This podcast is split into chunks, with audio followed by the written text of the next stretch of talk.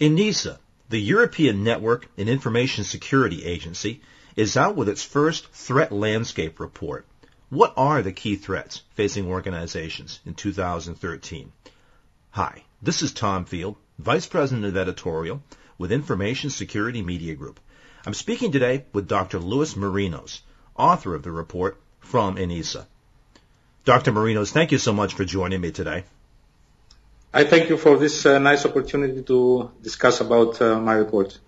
To begin with, could you take just a minute to tell us a bit about yourself and your experience with ENISA, please? Sure. I am uh, with ENISA about uh, seven and a half years now from day zero. My responsibility was and still is risk management. So we started with some uh, basic uh, stuff, uh, looking at existing methods, tools, and so on, then looked at uh, different practices, then later, we have been doing quite a lot in the area of emerging risks by looking at emerging technological scenarios and trying to assess the risks. And since uh, almost one year now, I have been uh, doing uh, some work in the area of uh, threat analysis. Well, Dr. Marinos, this is a significant threat landscape report. Tell us a little bit about the genesis of the report and the target audience. Okay, why why we decided to look at threats? Uh, actually, from the first days of ENISA, when we looked at risk assessment, we found out that in order to evaluate risk, it's like an algorithm, and in this algorithm, you have as parameters uh, an asset, which is a valuable uh, item of your company. You have a vulnerability of an, asset, eventual uh, vulnerability, and you have threats who try to abuse these vulnerabilities in order to get the assets.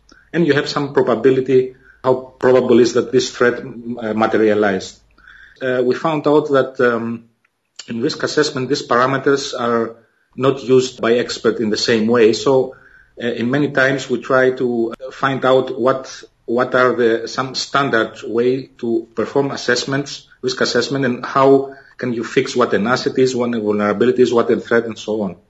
Then uh, recently, through our uh, uh, committees, we have made many discussions, and we, thought it's a good idea to try to fix some of those parameters in the risk assessment algorithm I just mentioned in order to enable people to make better risk assessments. So the, idea was born to look at threats because in many cases we do not have the opportunity to look at particular assets of companies or to say something about the value and the impact. What happens if this asset is being taken by an attacker? This is not possible to do it because we don't know the, the very details of each company. So we tried to find things. Okay, vulnerability analysis is already a, a, a well set service, if I may say so.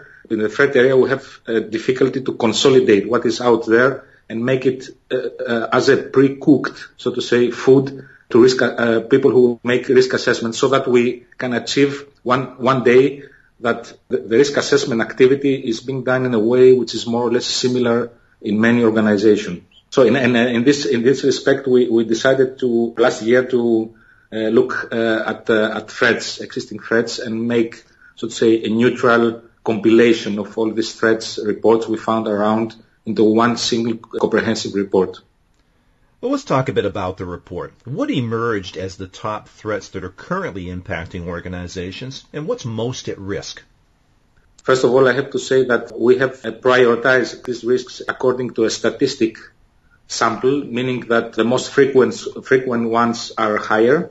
This doesn't mean that the most frequent ones generate the biggest impact or are, or generate the biggest risk. This must be clear meaning that uh, something which is uh, down in, in the, our priority list, like for example targeted attacks, as we know from last year, might generate a big, a huge impact and you know being in the media and so on. However, this do not happen so often. So drive-by exploit, which is the number one threat we identified, is the one that happens more uh, often. That's why it's uh, on the on the top of this list. Yes, uh, drive-by exploit, uh, worms and Trojans be uh, very high in their hierarchy. Code injection attacks and ex- exploit kit and botnets, if we just take the, the top five, so to say. Now, who is uh, mostly exposed to these uh, threats depends, it's something that we cannot say definitely, it depends, uh, as we said previously, according to the risk algorithm, depends on the asset you have, depends on the impact the loss of asset might create. So this is case by case but it might um, a threat might gener- generate different risks which we cannot assess by now because we just look at the threat alone. One of the other things that you look at in the report is some of the emerging trends that are tied to the risks, and you include mobile, social media, cloud, big data. Which specific threats do you see impacting these trends the most and why? So the, the, the, rationale behind this report was to look firstly, as I said, at the more, most frequent threats. And then what we did, we projected uh, these threats to different areas. Uh, this is indeed the first step towards a risk assessment. But due to the fact that we are not owners of any assets, we, we, just have made a reflection of this risk to different areas. Uh, and that's how these emerging areas have been created.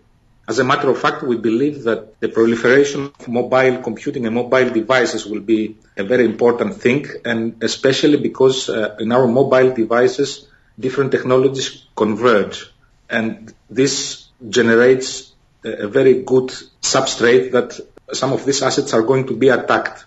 So taking the assumption that mobile computing is or is already very, very famous, many people are using it, and due to the fact that uh, on these platforms, different other services converge, like for example, social networking uh, uh, and, cloud computing in particular, and to some extent big data, because as we know, these small devices generate big amount of data, geolocation stuff, and, so on. It seems to us that these platforms are a very good candidate to be attacked. So many of, of the threats we have identified are going to eventually materialize in mobile devices.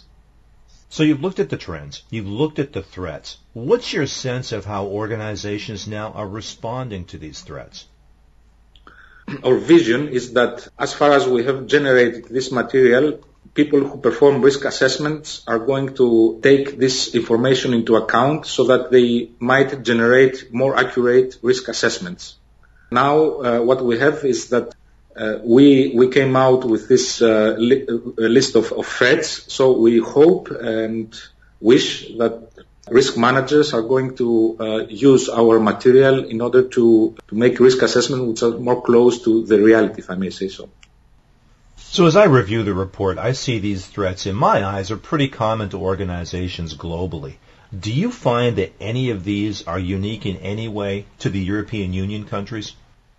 No, we don't think that uh, these are unique to the EU. And actually, uh, in our work, we we looked at very many different uh, reports which exist globally. Uh, however, as we also said, uh, yes, we discussed also at the beginning of the document and uh, almost at the end, we still need some more accurate uh, information in order to make better a, a better estimation of, of, of, the threat potential. This kind of information would be a better geographical spread. Quite few of, of the reports we looked at have already this information. However, it would be nice to have more information about the geographic uh, distribution of these threats. This doesn't really exist. And there are other things which are missing in order to complete the puzzle Okay, like for example, maybe we come uh, to that later.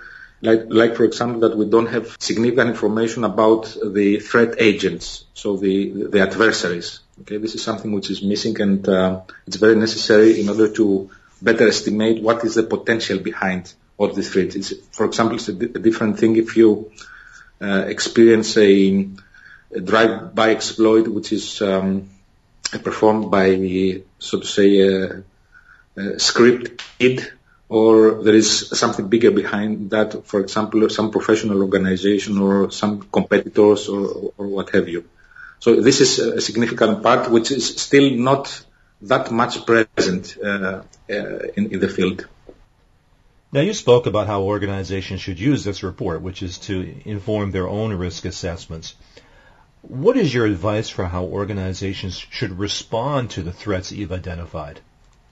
I think definitely one good thing uh, which should be made is to perform risk assessment because it's something that we all security experts know that not always, uh, I mean, some security measures or mitigation measures are, are not the result of a, a thorough risk assessment. And secondly, to revise your assessments frequently, for example, once a year in order to reflect the changes in the threat landscape. This unfortunately does not systematically happen in organizations. So I would recommend organization to enforce or enhance the function of risk assessment, of risk management, take it seriously, and repeat it regularly in order to reflect changes in the threat landscape. Now you spoke about your research for the year and how you're going to further develop your threat landscape reporting. What can you tell us about what ENISA's role will be in helping organizations respond to these threats in 2013? ENISA, ENISA's strategy for organization uh, is actually quite defined through the ENISA regulation. ENISA is primarily working for the Commission, European Commission, and member states. So it happens many cases that, uh, first of all, of course, our results are public, so as we said before, this thing, uh, this this report can be used by any uh, risk management uh, globally. However, we uh, uh, sometimes we service requests from member states and commission to look more closely at a particular issue, for example, uh, smart grid infrastructure or some specific case of, of cloud computing. And then on a case by, by case manner, we, we look uh, according to some requests, we, we receive um, systems or services of member states. This is what we do specifically for our stakeholders, if I may say so. These are our direct stakeholders. However, this this report is a, if, if you wish, a public public good, so very many people globally could use it to enhance on risk assessment quality. Well, Dr. Marinos, it's a thorough report, and I appreciate your time and your insight in discussing the threat landscape report today. Thank you very much. I thank you. Thank you very much. The topic has been ENISA's Threat Landscape Report. I've been talking with ENISA's Louis Marinos. For Information Security Media Group, I'm Tom Field. Thank you very much.